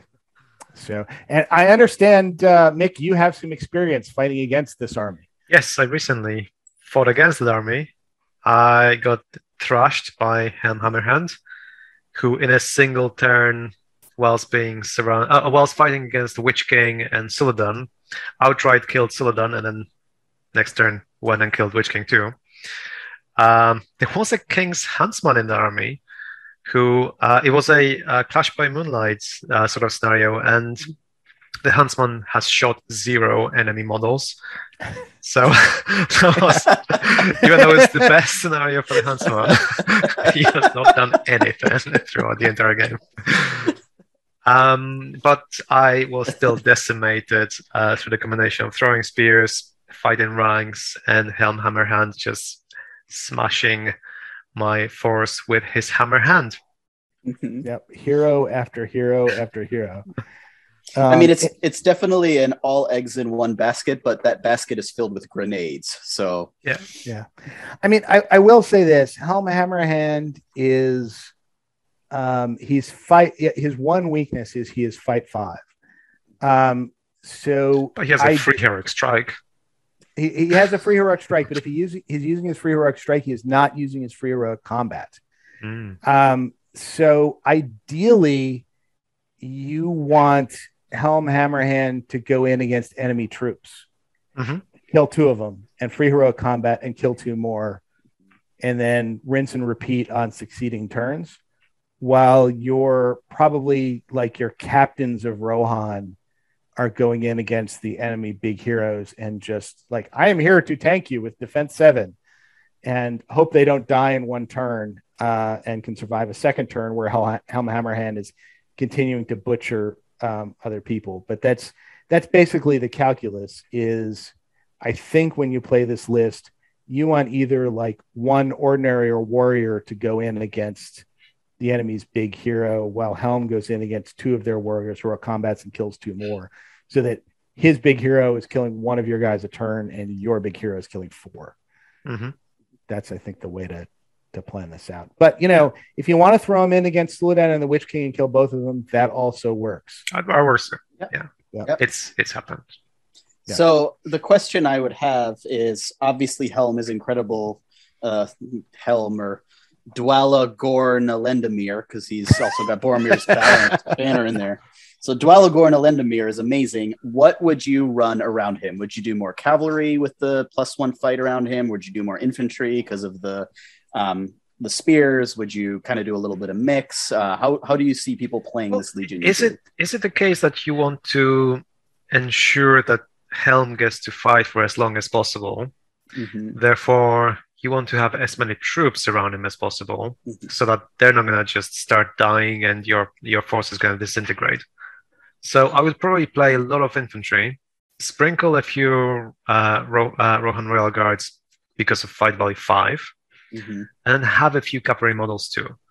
But I think it's uh, it's the case of have a lot of throwing spears, have a lot of troops, ensure your main character is there for as long as possible with as much support as possible, Mhm. and then yeah, hope the main character is strong enough.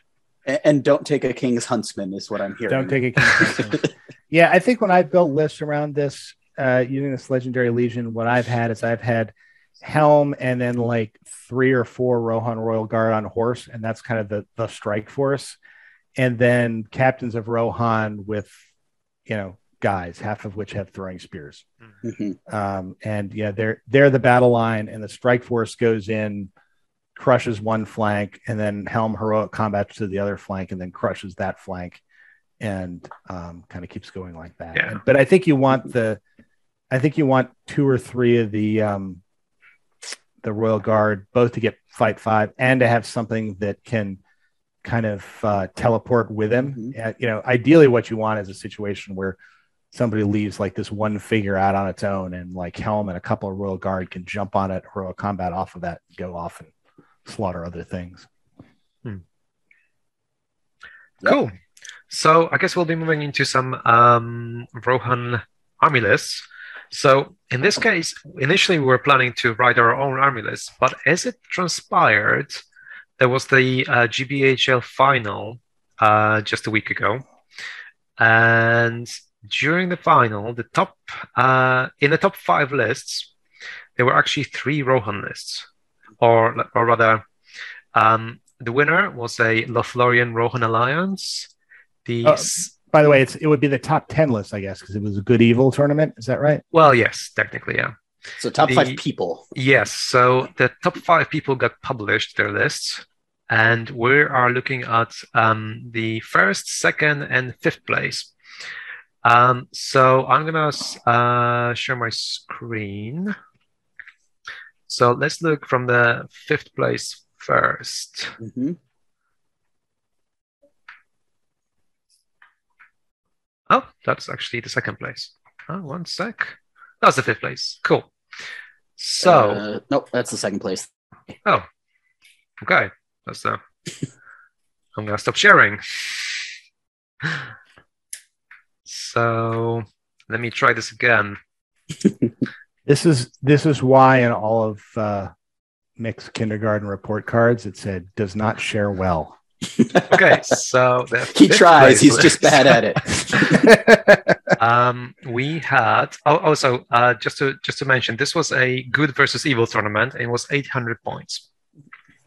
So the fifth place um, had I'm not 100% sure how to pronounce the first name of this person, uh, uh, whether it's Leston Watkin or Yeston Watkin. So I'm yeah. I'm sorry just, if I if I mispronounced it. Watkin. Uh, yeah, Miss Mr. Watkin. Mr. Watkin. Yeah, so that was the Riders of Theoden Legendary Legion. So again, this is 800 points. Mm-hmm. Uh, there was a Theoden um, with all his gear, uh, three Ro- uh, Rohan Royal Guards, horses and throwing spears, two riders of Rohan with throwing spears, uh, and four riders of Rohan just with their bows. Then a rider with a banner. The second warband was Gamling with a Royal Standard of Rohan, obviously mounted. Um, two Rohan guards with throwing spears, and two riders of Rohan, obviously all mounted. The third warband was Eomer, um, armored horse and shield. Six riders of Rohan, three of which have throwing spears. And the final one was Dernhelm with four riders of Rohan, including two throwing spears. So that's 29 models, and uh, most of them had bows. And yeah, it's basically what we are talking about earlier that you you take a bunch of your cool heroes here and you stack up as many riders of Rohan mm-hmm. and you shout death and hopefully that sticks. Na, na, na, yeah, there there are some interesting choices that he made here. Um, one is there is a second banner in the list, and the Modern War Catapult is a really good one too. But, but we're not going to talk about that one. yeah, not going to talk about that one. Yeah, um, yeah. So there's a second banner in the list, um, which you know allows this army to fight in two different places instead of being pinned in on Gamling, but you know, is 25 points. So it's you know, it's it's another figure and a half. Mm-hmm. Um, he's gone with uh, 50% um, throwing spears, which I think is probably the right answer. Yeah. Uh, for a list like this, but a lot of them are on Royal Guard. Um, yeah, you pretty much always take. Right? Yeah, you always want to have them on the yeah. on the Royal Guard. Um, and he's got you know five Royal Guard and the rest riders of, of Rohan. I've seen people take a heavier load out on on Royal Guard just to get you know kind of maximize that fight five. But you know, I don't think you know. I think this is probably fine. Probably in good versus evil, this is fine, right?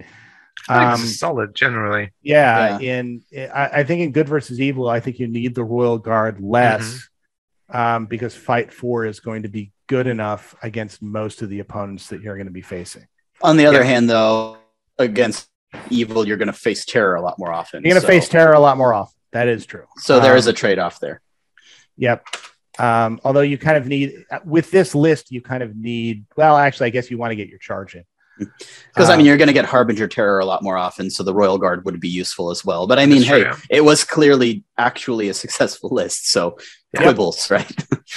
um, b- before we go further, can I just ask Nick, um, how how was it decided? What list are you playing? Did you have to play like half with good, half with evil, or did you choose before every yes, game? Or I believe the rules because that would make a difference. It was, right? it was it was three three games good, three games evil. Okay, so, so it it's not like, like he played five one... games with Mordor and one game no, with Rohan. No, I don't. Okay. I don't. No, no, no. I don't. Okay, I don't great. Think Continue. So I would. Uh, I would have to double check the rules back, but I don't think so. Mm-hmm. I think it was more like uh, round one, three, and five randomized. But I would have to Perfect. check that. So um, let's assume that's what it was because that makes the most yeah, sense. Yeah. Yeah. But even if it wasn't, well, uh, on average, you're gonna play half of your games with good, mm-hmm. half of half of your game, games with evil. So like, yeah. Well, cool. unless it was like you rolled off and whoever won got to choose which army they brought, and you always brought your evil army. But I feel like that would make no sense. So it's probably half and half. I mean, I think last time I went to this tournament two years ago, that was in Scotland, uh, and I believe I played four games with one army, two games with the other, but I'm not 100% mm. sure. Assume that at least half were Rohan did this, uh, at least 50% of the success um, for the purpose yeah. of, you know, what we're talking about. So Yeah, yeah, Let, us just assume that was the case. cool. So then uh, I'm going to try to turn this off and see Stop sharing the screen. Okay. So let's share list. Wrong one. let's do this again. let's share the list, which Little Nick still has problems. okay, second place. He's was, trying. That, that, was the good old. Still has more work to do. that was the good old Jay Clare, who uh, you probably have never heard about. Um, he was playing the Paths of the Drúadan Legendary Legion, which is the the one that we talked about. Matt um, especially mentioned how this is this is good at higher points levels. So again, this was mm-hmm. 800 points, so this is perfectly acceptable here. So we have Theoden uh, mounted on armored horse with heavy armor and shield, six riders of Rohan, one rider with a banner. Eomer, uh, armored horse shield, three riders of Rohan, then two riders of Rohan with throwing spears, and one outrider. And um, Déorwine, chief of Night, uh, King's Knights, mounted with uh, five riders of Rohan, one of whom has a throwing spear, one Rohan outrider also mounted, and then the compulsory warbands four, which is Ghân-buri-Ghân and 15 Woses. So at 800 points, I think this is this is pretty solid again. Mm-hmm. Um, I would imagine uh, you would be really benefiting from from placing those special uh, waypoints in in places where um, your opponents are going to be trying to get around uh, big big chunks of terrain, and you can essentially just run through everything as as you wish. Mm-hmm. So yeah, this is this is super solid, and Jay is obviously a great player. So, so D- wine instead of Gamling is an interesting choice. Yes, let me let's let's have a look again at Déorwine because that's a that's a that's a rare one. Well, so Dare yeah. is the one that gets free heroic combats if Theoden is fighting. If Theoden is fighting, so it's yeah. it's a lot yes. of um, action economy. It's it's also a very interesting spelling of survivors of Lake Town, but we'll go with it. Um, yeah, and also, uh, well, Dare has a march as well, just like Gamling. Mm-hmm. Yeah. So Well, he has strike. He's actually really good. So yeah, yeah, I- he has he has strike in march, um, but you know he doesn't he doesn't give you a free minded turn. but he's also but- fight five. He is and fight five. Coming Gamling's fight four. Yeah. So if you if you're looking to fight good versus evil, especially, uh, fight five beats all of the standard warriors on the other side, whilst fight four will often draw. Yep. So But you got to but you got to spend you got to spend twenty five more points to get that banner in there. Um, And um, Yes. as we mentioned, this being a good versus evil tournament makes this legion even better because you're Mhm. running into orcs, goblins, or Uruk-hai almost always. And so all of your models get this bonus. And maybe Yeah. that's why you take there. You have because of the Woses tax, you actually have less cavalry on the board, which means there are more gaps to get to Theoden. And with the rerolling ones, Déorwine's very very killy, so he's going to succeed in his hero combats more often. Um, and it's just maybe just that's the calculation. Yeah. Well, and the, the was the other thing is with with with with Gamling is that uh, your heroes here have three might for Theoden and three might for Eomer. Mhm. So by the time it's a fair point. By the time any of them get down to zero, it takes ages to actually start refilling. Mm-hmm. Whilst Déorwine can just go in, start killing, and just have fun. Yeah, that's a good well, and you also have Ghân-buri-Ghân to That call heroic benefit, moves and yeah. stuff for you. Yeah, and he doesn't benefit from the banner anyway. I mean, the the Woses tax in this list in good versus evil actually is less of a Woses tax too, because all of them get the the All of them get a bonus. Yeah. Yeah. So It's also interesting that both lists took Eomer, um, because you didn't used to see him as often, but now you see him a lot more. Well, So again, I- he's he is fight five, which which which again is Mhm. really good in good versus evil and really Yes. mediocre in good versus good. So I, th- I, I think I think the re uh, if you're going to take Eomer in this list, then I, yeah, you're right. I think Déorwine makes sense. Whereas I think if you are going, you know, maybe if you had a slightly lower points level or you just wanted more figures in this, you could take Dernhelm in this list, and then I think Gamling makes sense because Mhm. hmm um because then uh you know she can spend the, the one point off of Merry and get it refilled Mhm. each turn Yeah. by Gamling. Yeah, I really like this list, and I like this as a representation of the Legion. Um, now, obviously, a lot of its success is, is tied up in two things. One, it's Jay Clare, who's an amazing player, and two, it's a kind of format for it with a high points level and good versus evil. But I think it's a really good kind of showing for how this is kind of the core of the Rohan list. Yeah, and s- and at 38 models, you have pretty pretty solid numbers too. Mhm. Yeah, no, it, it is. It, it, yeah, 38 For points. Rohan, yeah. Yeah. Well, it's right. I mean, half of it, uh, slightly less than half of it, I guess, is Woses, but still, still good numbers. Mhm. Yep. And I will pull up the winning list very shortly after having accidentally closed it. and now I can't find it. Anything from sharing correctly. I'm very, I'm very sad to report that Little Mick has still not learned how to share. There we go. Here it is. and now loses his homework. Okay, and three, two, one, go. And here is the winner of the tournament. Mhm. Congratulations to Rowan May. Uh, so the this is a an alliance list of Lothlorien and Rohan.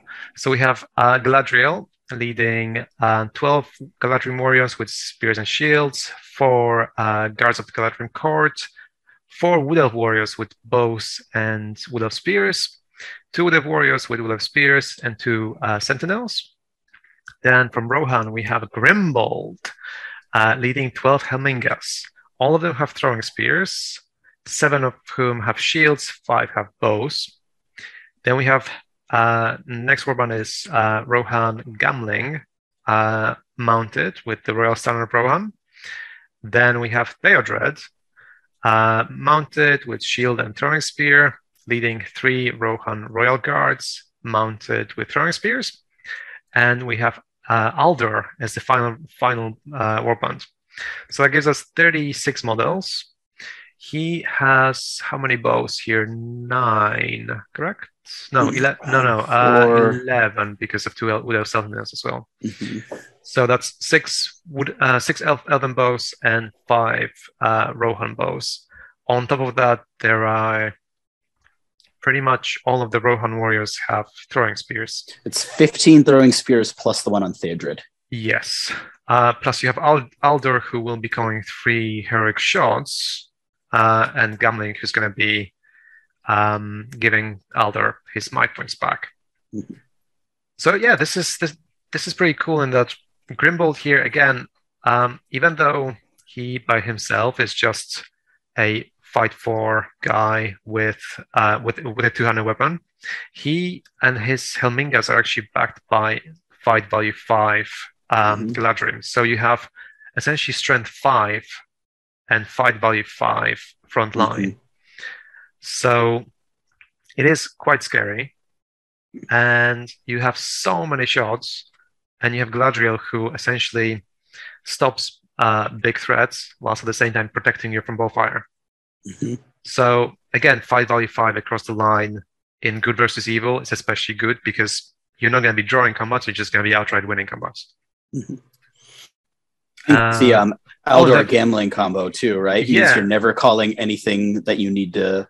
You're, you're, you can call a lot of the generic heroics off of him and save the might for your heroes. So yep. that is true. And also, um, Gamling's banner is that a six inch banner? No, yeah, it isn't. It no, is not. But arguably, no, no, it should a, be. It's a, it's a three inch banner. Oh, it's, it's, oh, it's a shame. It's not. A, it's not a six inch banner. I actually um, think that with the nerf to what it does, making it a six inch banner would have been a good compromise, but maybe next time. Yeah. But also Gamling Gamling gives you free uh free heroic marches essentially by by refilling mm-hmm. his his own his own might. Mm-hmm. So you have quite a lot. Yeah, but you gotta you gotta spend all of his might before he gets there. Yes. So you do a heroic march, then you do a second heroic march, then you refill the might. Third heroic. You do a heroic march. No, he, he has three might. Uh, so okay, so you do your third heroic march, and then yeah. you do your free heroic marches. Yeah, I mean, using Gamling for Gamling for free heroic marches is is kind of it's it's it's it's not really what that benefit is for, just because you have to do Actually, it three, let me take a look three times something. before you go there. But but boy, does this list not want to get Maelstrom of Battle. Oh, I bet I bet oh, yeah. the Gamling Aldor combo is for heroic accuracy because he can call that infinitely, and with that many throwing mm, spears, mm, that's that, yeah. probably pretty good. So, oh yeah, I bet yeah. you're right. Does, Al- does Aldor cool. have heroic accuracy? Because he doesn't actually he call heroic shoots; he just shoots first, just right? Shoots first, yeah. So he he calls heroic accuracy, shoots, and then your whole line shoots better and you know gets to right. dismount all those heroes. All that and, stuff you know, heroic accuracy. So, and so all those heroes are getting pelted by throwing spears. Yeah, yeah, that's right. Through the all ranks. those all those elven bows with heroic accuracy mm-hmm. shooting through as well. Yep. Yeah. Yeah. And then so, refills right, so his might the, because of Gamling. That's the trick. Yeah. Yeah, it's a it's a very cool combo, and at the same time you have Theodred. Who is not your leader again? He can just mm-hmm. go in, into into the fight, and whoever he charges, if it's someone scary, then Galadriel's gonna yeah uh, gonna immobilize hopefully. Yeah, well, we talked right. about in the hero episode that for his points, Theodred is remarkably killy. He but is, you know, if he's your leader, he's a bit of a liability. Um, and so you don't have that problem in this list because Galadriel yeah. protects him. Um, and even if he does die, it's not your leader. So it's really cool. Yeah. And at the same time, your, your your leader just sits back and doesn't really care. Yeah. Yeah. Kind of interesting that Aldor was not in Gamling's warband um, for that gimmick, but I guess he wanted the the additional one drop more yeah, than it's just a one drop, I think. Protection mm-hmm. from um, Maelstrom of Battle. Yeah. I mean, I have to say the the evil list looks super solid too. Yes. So that's obviously the 50 percent of of the success. Yeah, but to win the tournament, you imagine that he probably had to win all of his games, or at least five yes. out of six, or whatever yeah. the, the length was. So he had to win something with the robot. Yeah, yep. yeah.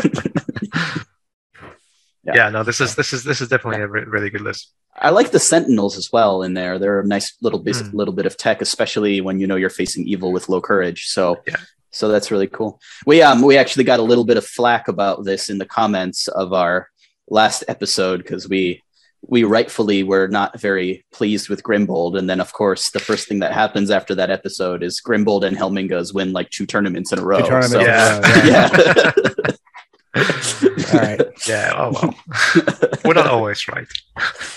I don't think we were wrong. I mean, we we basically said they have limited uses, and these are the limited uses. Yeah. Well, them. well, that's the thing. Yeah. Like this, this is a the the limited use where where yeah. Grimbold becomes incredible uh-huh. by by getting the strength five supported by five five and yeah. banner rerolls. Yeah. Uh, in well, and, and crucially, blinding light, right? Yes. Crucially, those have the bowfire because blinding light protects them even though they're lower yeah. defense. So it's it's the perfect storm. It's yes. a brilliantly designed list. Um, so big congrats to Rowan on the list design and the way he piloted it for yeah. the first place.